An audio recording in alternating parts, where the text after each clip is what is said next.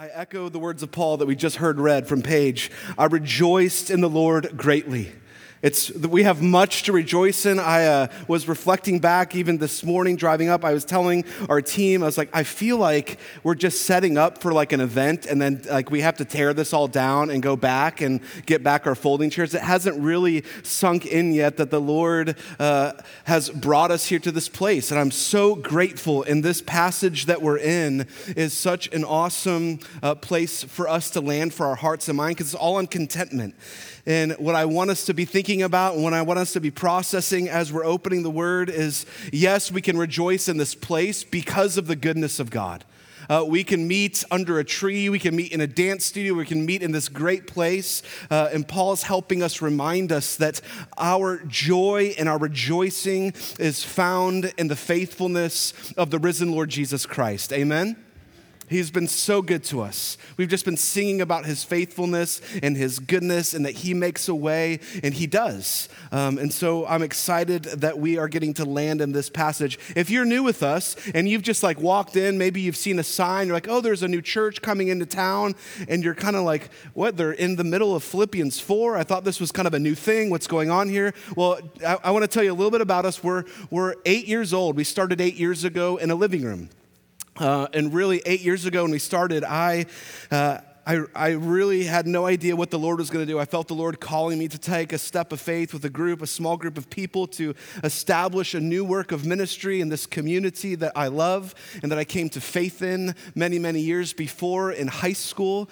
Um, and so we just took uh, we took a step of faithfulness. And our story and our journey has been the Lord's faithfulness, the Lord's provision, the Lord's kindness all along the way, from a living room to a kids ministry meeting in upstairs bedrooms to uh, a dance studio that we met in, to another dance studio that we met in, to busting down walls. And we've just slowly but surely outgrown uh, every space that we've been in. And the Lord, in His providence and His kindness, has led us to this place. So if you're new with us, I want to say welcome. We are thrilled that you are here. We're thrilled that your story is intersecting ours in this new season in the life of our church. Um, but we have eight rich years of the Lord's faithfulness behind us. Uh, and we have eight rich years of God growing and molding and shaping and forming us. Uh, like Paul just mentioned in this passage that we're going to be in this morning, uh, we've had some high highs and we've had some low lows. But that's all of our stories. Uh, and what I think we need to remember here today is God's faithfulness through it all.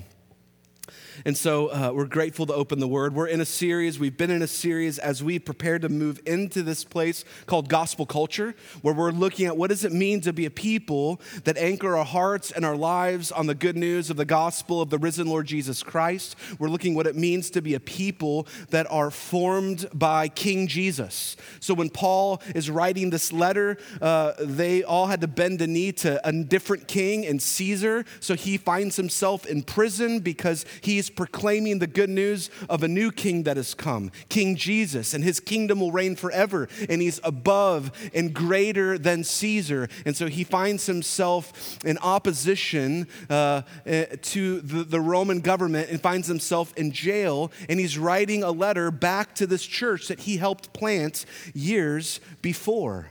And he finds himself in a hard place. Um, have you ever been in a rough spot in your life? Many of us have. Really, all of us, I'm sure, have. You're down and out on your luck. Your bank account maybe is dwindling. You're wondering what's going to happen next. Maybe your health is failing you. Um, and we've all had this moment, or I hope you've had this moment, that when you're down and out, when things aren't looking your way, when your health is failing, when the bank account is running dry, that someone comes to your aid that a friend or a family member comes to your aid, that groceries show up on the doorstep, that someone comes to the hospital at the bedside and prays for you and prays with you and gives you hope and gives you encouragement to go another day. And how do we repay people for that type of generosity? What's the very first thing that we do when we experience the generosity of the people around us? What do we do? What's just normal? Say, okay, no one says thank you. What's, we can, I, I can still, I see all of you. It's, we're not like a, in a stadium here. It's like, We say thank you. That's just the natural response is we, we're so grateful in those moments when someone shows up for us. And so our response is just in the, in the midst of generosity poured out to you is just to say thank you. So I want to pause right here because this is what we see Paul doing right here as he's closing this letter to the Philippians, as he's saying thank you to them, is I want to just say, uh, just thank y'all, thank you. Uh, it's just been a, it's been a joyful journey that the Lord has taken this church on. Uh, thank you for your sacrifice. Thank you for uh, serving this church family. Thank you for loving one another. Thank you for caring for one another in a deep and meaningful way. Thank you over the last six months on this roller coaster of how we got here. And if you've been along the journey, it's just been, uh, it's like, hold on. So thank you for responding to the Lord. Uh, we're sitting here and we're in this place because of the great generosity of this church family. So thank you. Uh, deeply, meaningfully, I'm, thank you very much. It is a joy and an honor to be counted as a pastor to this wonderful church family. So thank y'all very, very much. Just to echo the words of Paul, and this is what's happening here at the end of this letter. Um, Paul, again, is in a Roman prison.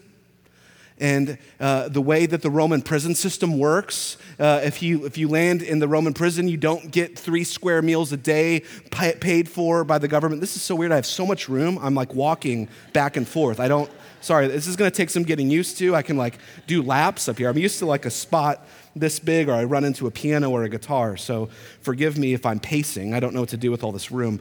Um, so, the Roman prison system, you have to uh, be supported by family and friends in order to survive in the prison system. They don't provide you meals, they don't provide for you money, clothes, water, food. You have to be brought that to sustain you during your time in incarceration in the Roman prison system. So, Paul is literally dying.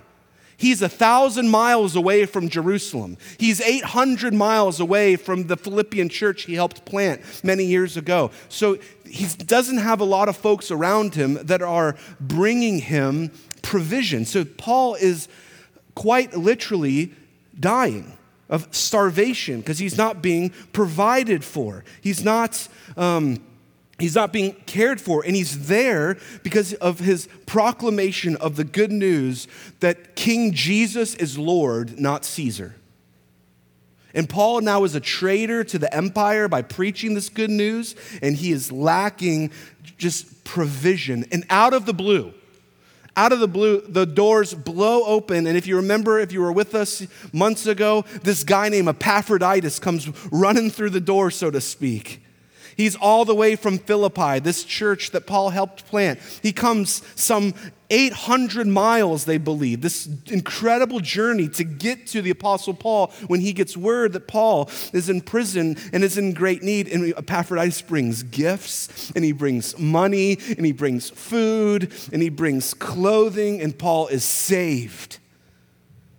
He's saved. And one of the reasons Paul is writing this church is he's writing to say, Thank you. Thank you. And so the end of Philippians reads a little bit like an ancient thank you letter.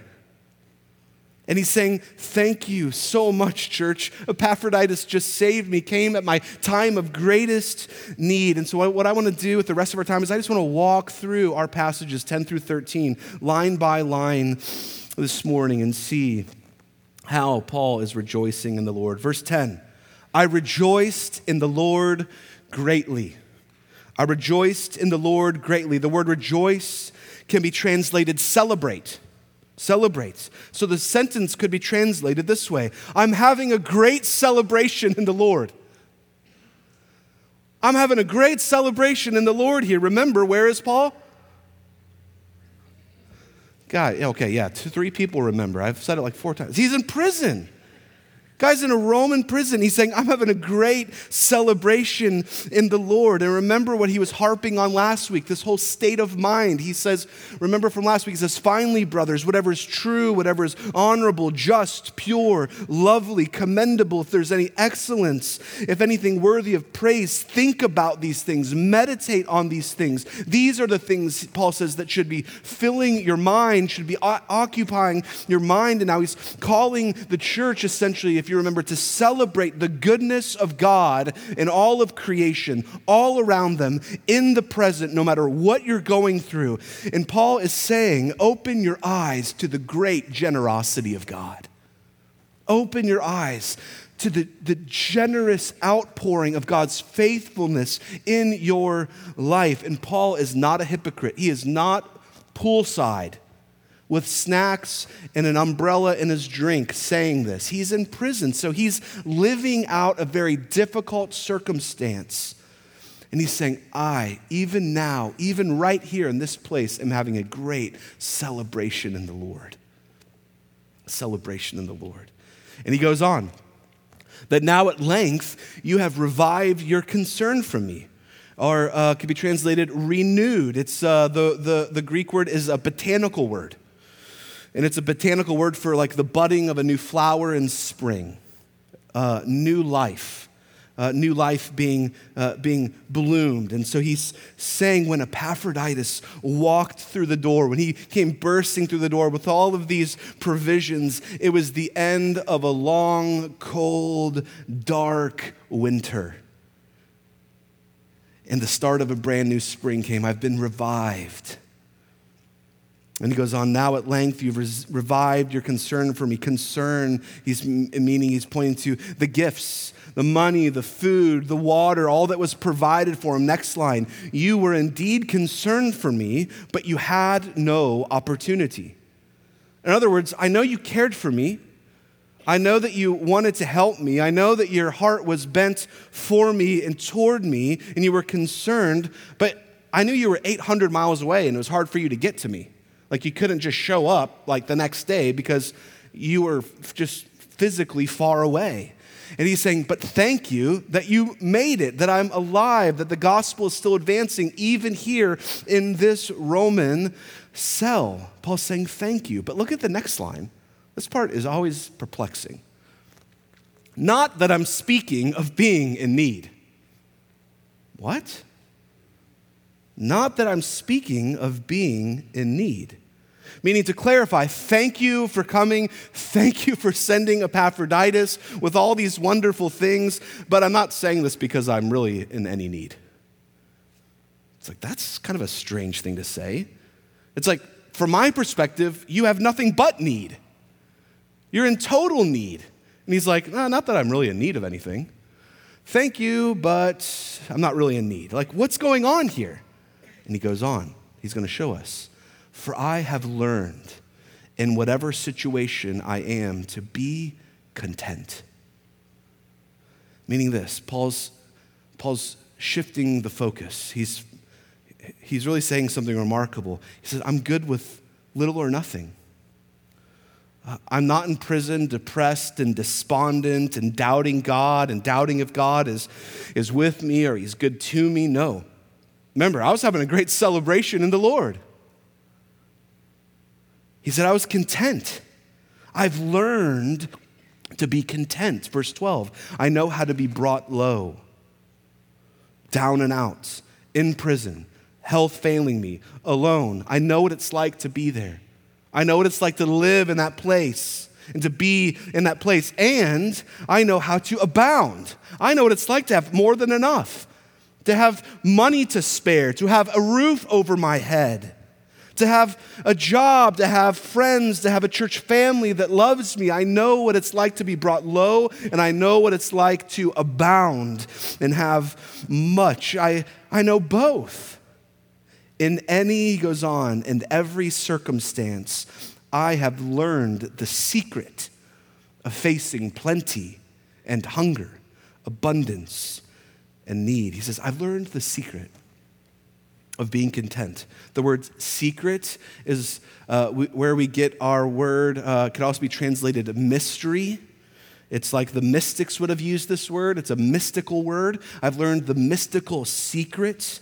And Paul's using a play on words here when he says this because Eastern, um, Eastern mystery religions are the mystic religions that would have been known at the time by the Philippian church uh, was like kind of the ancient version of Scientology, like think Tom Cruise, you know, like that kind of thing. So they would have been a little, they would have been familiar with this play on words and the fact that Paul just drops this word. I've learned the secret the mystery. It was hidden and I found it. So he's playing on this theme because in these Eastern mystic religions, you would have to go through these initiation type uh, rituals in order to gain understanding or in order to gain uh, secret knowledge about who God is. And only certain people could tell you how to do that. And that, that's how their whole structure was built on.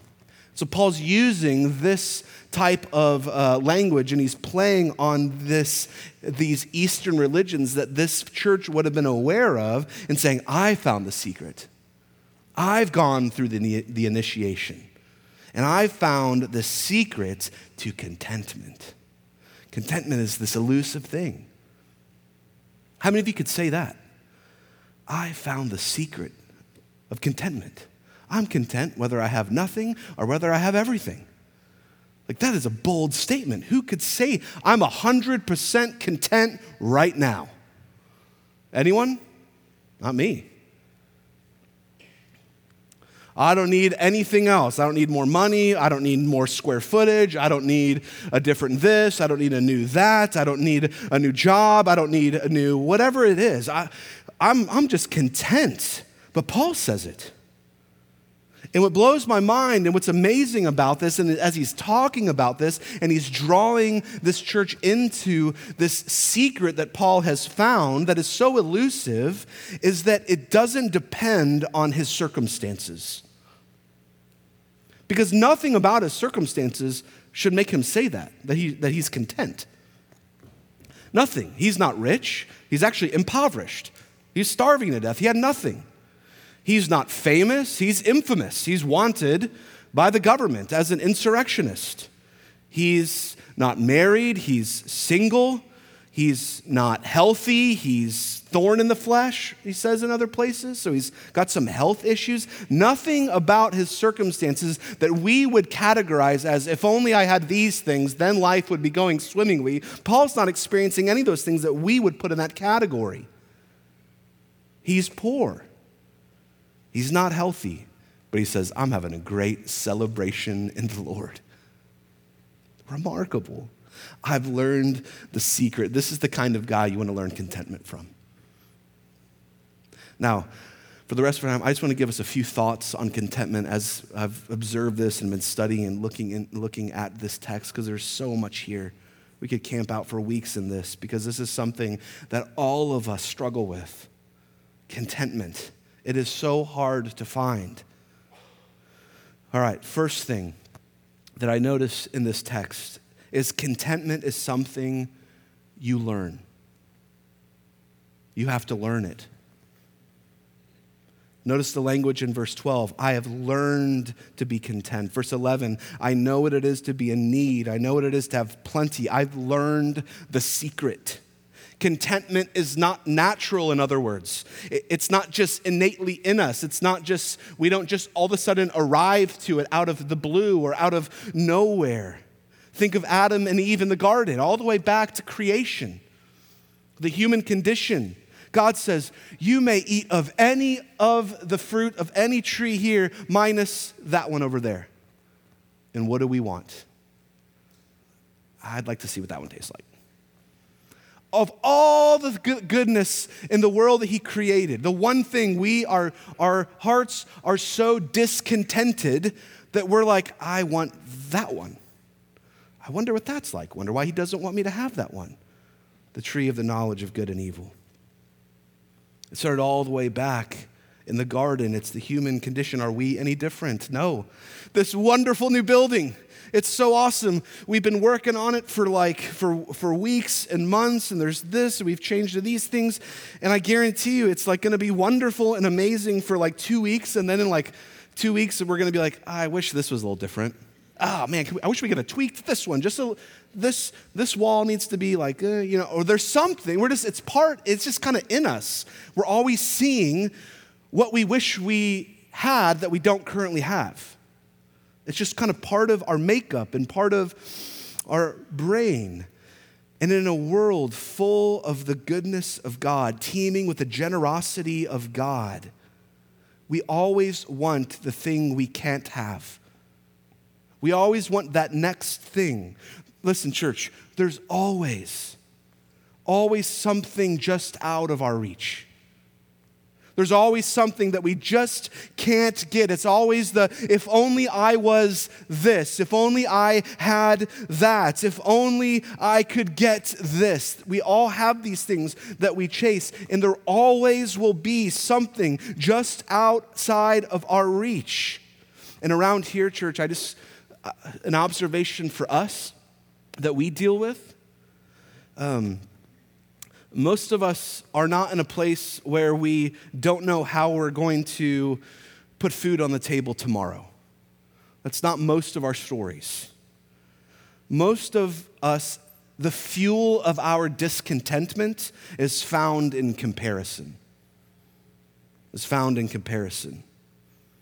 There's always someone like four steps ahead of you. And you're like, oh, I wish I was there. I wish I had that job. I wish I had that car. I wish I could get whatever it is. There's always someone four steps ahead of you. And we have this comparison game, and it breeds discontented hearts and discontented minds in us. But, beloved, church, it's never the case when you finally get those things that you finally feel contented because the goalpost always moves the minute you grab it. Or it might last for like a week, or maybe a month. Because there's always someone else better looking, there's always someone cooler, there's always someone smarter, there's always someone more educated, there's always someone with uh, more letters behind their name, there's always someone more likable, there's always someone that fits in a little bit better, and you wish, if only I were dot, dot, dot. That's why you have to learn to be content. It's not automatic.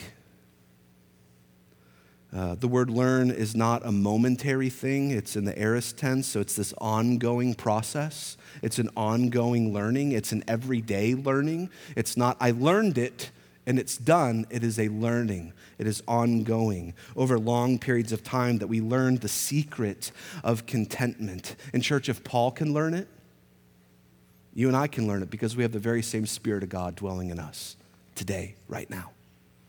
A lot of times we're like, oh, but that's Paul. It's like, geez, there's Paul. It's like, of course, Paul has learned the secret. We can too. We have the same spirit in us. Um, and every day, every day is a chance to test and probe and examine the secret of contentment. Second observation is contentment is not dependent on your circumstance. Paul says, I've learned in whatever situation I am to be content.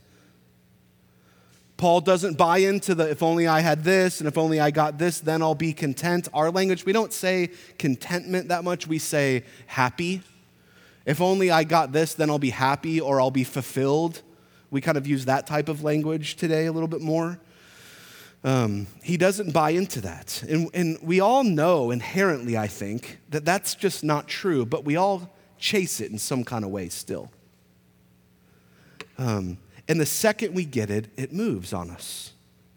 Right? We work really, really, really hard, and then the goal moves the minute we achieve it.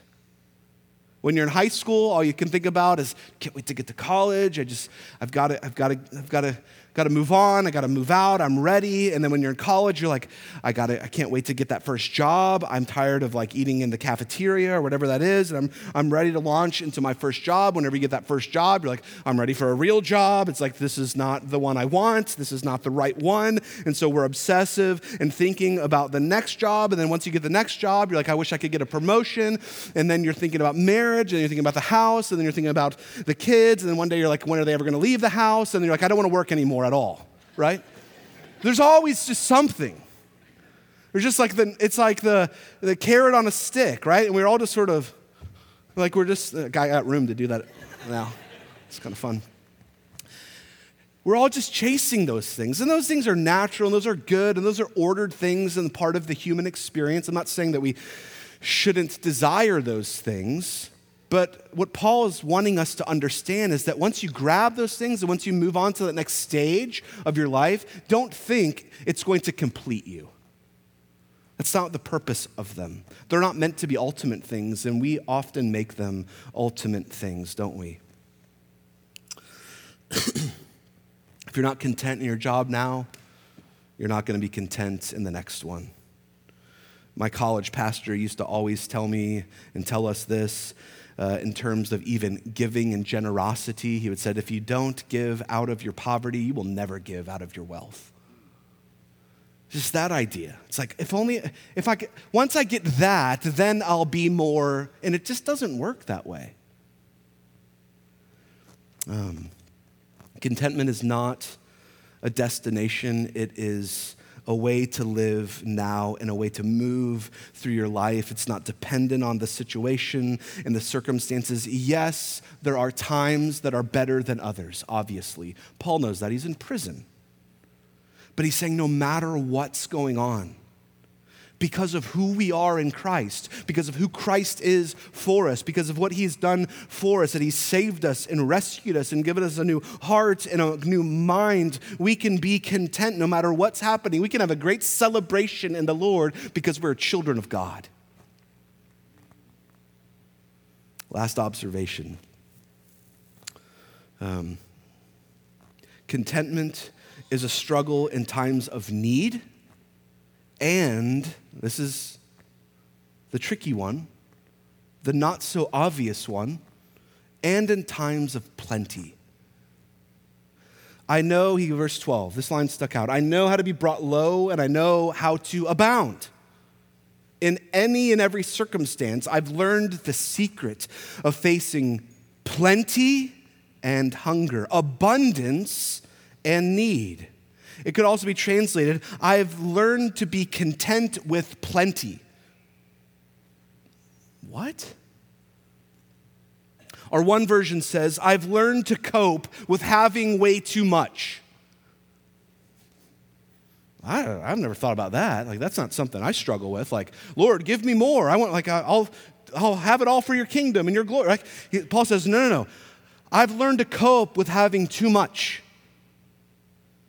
What, what's too much? What's Paul saying? Paul's getting at this fundamental fact, this fundamental reality, and he knows the way that money and he knows the way that riches and wealth works. The more you have, the more you want, and it's insatiable. If you chase that, you will never stop chasing it. Rockefeller, the guy that started Standard Oil. He's believed to be, an, if his wealth was amassed today, the wealthiest American to ever live in the history uh, of, of our country, uh, was asked how much is enough, and he says just a little bit more.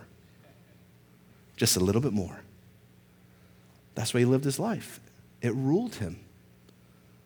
Um, the more you have, the more you want. Am I right? Yeah.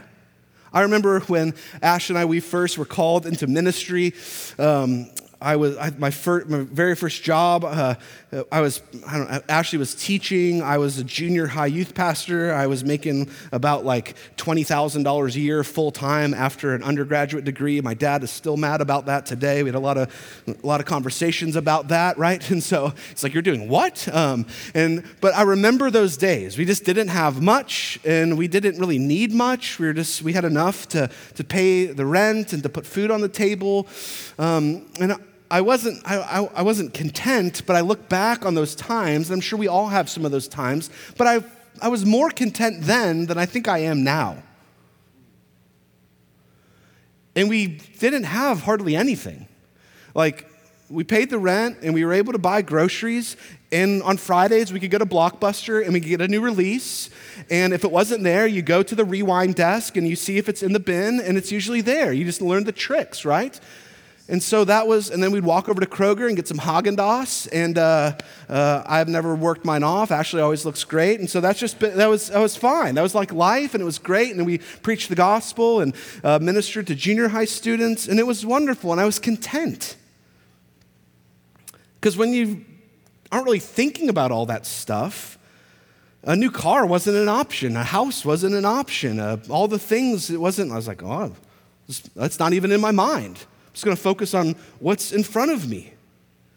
It's when all of a sudden more comes in and we have more than we need that it starts to occupy our thoughts. It starts to make nests in our heart and we start thinking about it more. We got to figure out how to manage it. And this is part of growing up. It's, I'm not saying that we should not have those things, but it shouldn't take make nests in our mind and our heart and let it just be all that we think about and our minds get stuck in it the human desire for money if that's all we're chasing is a never ending chase if not put in its right place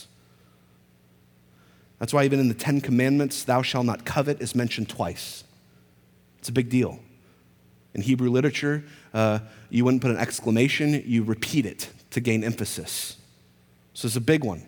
Don't covet. It's gonna, if you let that root in your heart, you will never, never, never be satisfied. Money in the right place needs to be there, otherwise, we'll never find contentment in the Lord. Proverbs 30 puts money in the right perspective. It's a Hebrew prayer. He says, it's not going to be on the screen. I'm going to read it. Proverbs 30, if you want to write it down, 7 and 9. It says, Two things I ask of you. And so he's saying, Two things I'm praying to you, Lord, speaking to the Lord. Deny them not to me before I die. Here's prayer one remove far from me falsehood and lying. Second prayer, Give me neither poverty nor riches. Who prays that? Give me neither poverty nor riches, God. Here's my prayer to you, Lord. Remove falsehood from me, remove lying from me, and do not give me poverty and do not give me riches. What? He says, rather, feed me with the food that is needful to me, or feed me the food of my daily bread. Give me what I need for today, lest I be full and deny you and say, Who is the Lord? Or lest I be poor and steal and profane the name of my God. This Hebrew prayer says, Lord, I do not want too much and I do not want too little. Give me neither poverty nor riches. That is not a celebrated prayer in our culture.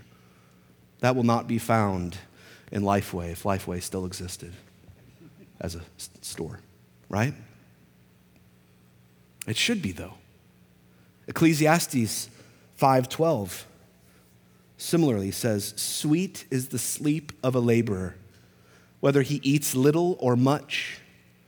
So the hard worker, he's out in the field, he's just going, his sleep is sweet because he's been working hard whether he eats a lot or he doesn't have a lot.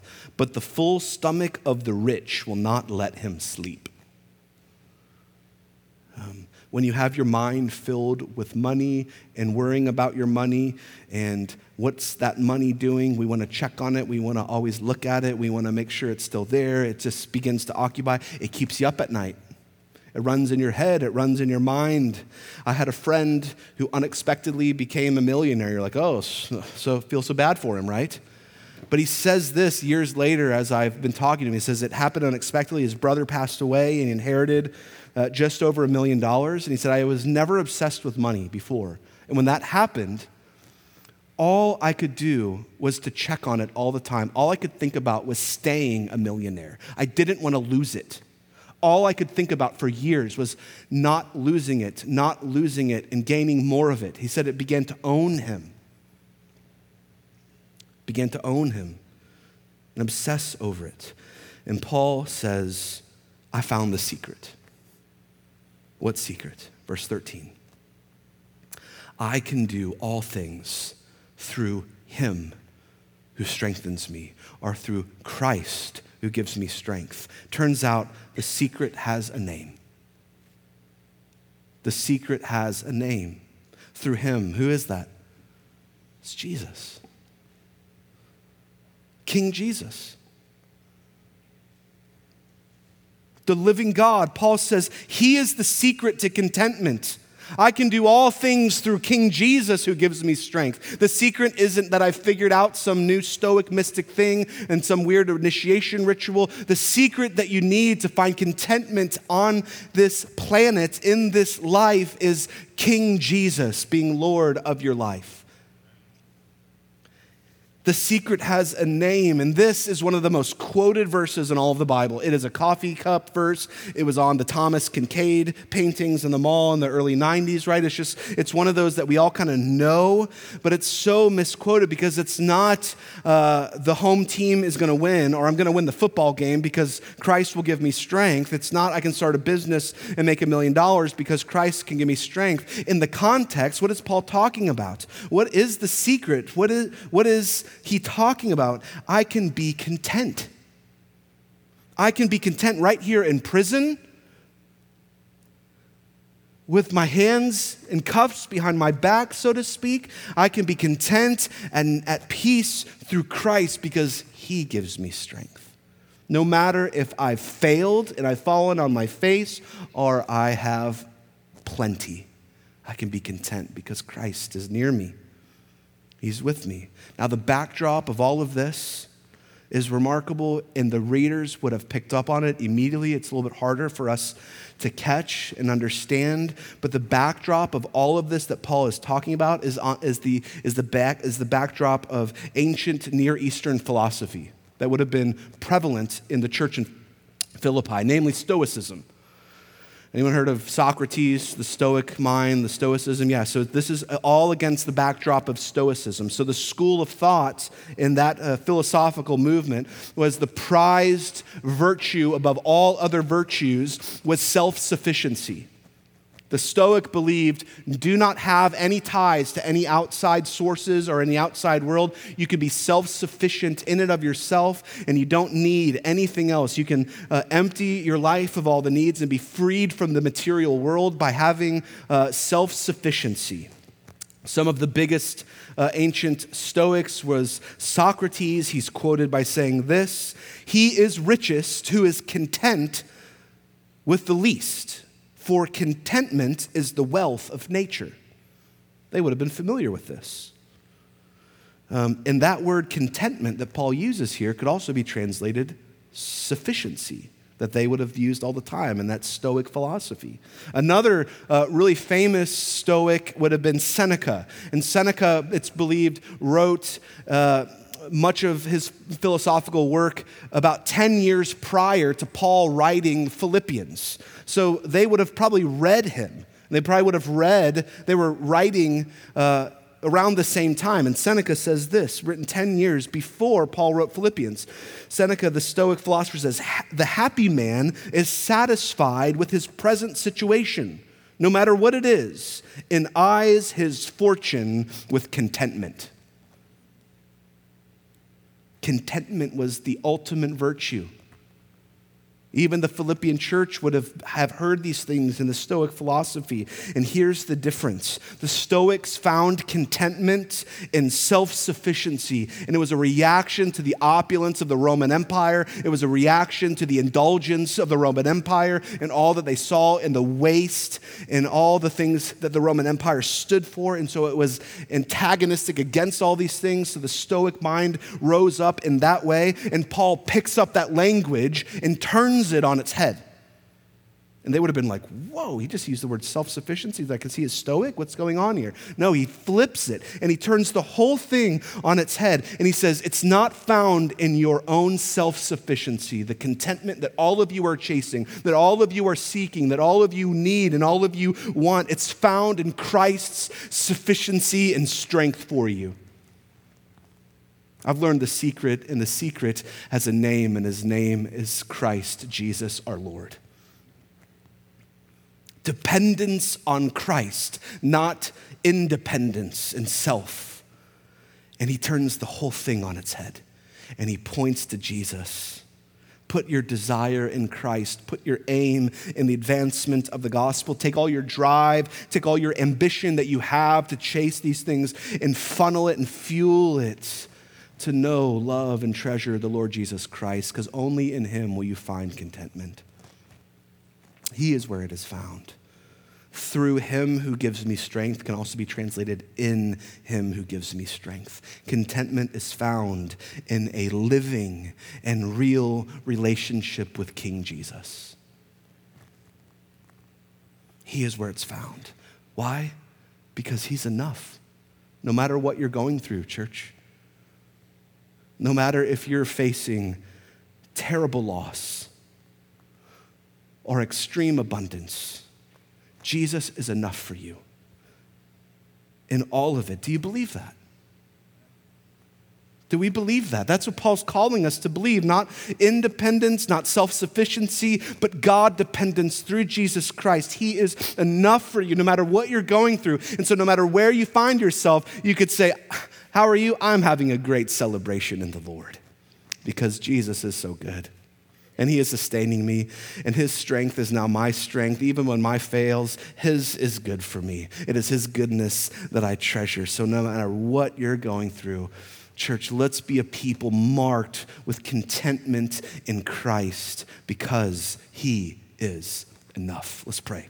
Lord Jesus, we thank you for your word. We thank you, God, for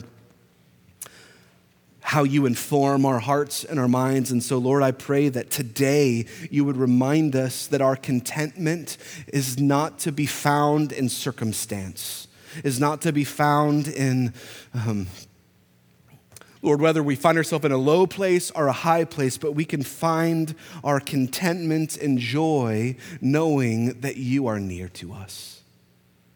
So, Lord, I, I pray that you would help us learn this secret. Lord, I pray for anyone in this room that does not know Jesus Christ as Lord and Savior and is chasing what the world is offering. Lord, I pray that today they would turn to you and they would hear the still small voice, that Spirit, you would descend and you would meet that person, and that they would come to a saving faith in this King Jesus who has come to rescue and save and redeem and gather to himself a people redeemed under his banner. And that we collectively would experience contentment and joy and peace because we are dependent on you. Lord, we need your help. We thank you for all that you have done. We thank you for this place. This place doesn't bring us joy. It is you in this place that brings us joy and contentment. So, Lord, pour out your spirit in extra measure on us. We need more of you in this place and in our hearts and us collectively together. Would you do that in our midst as we celebrate your goodness? in our lives. In Christ's name, amen. Church, let's stand.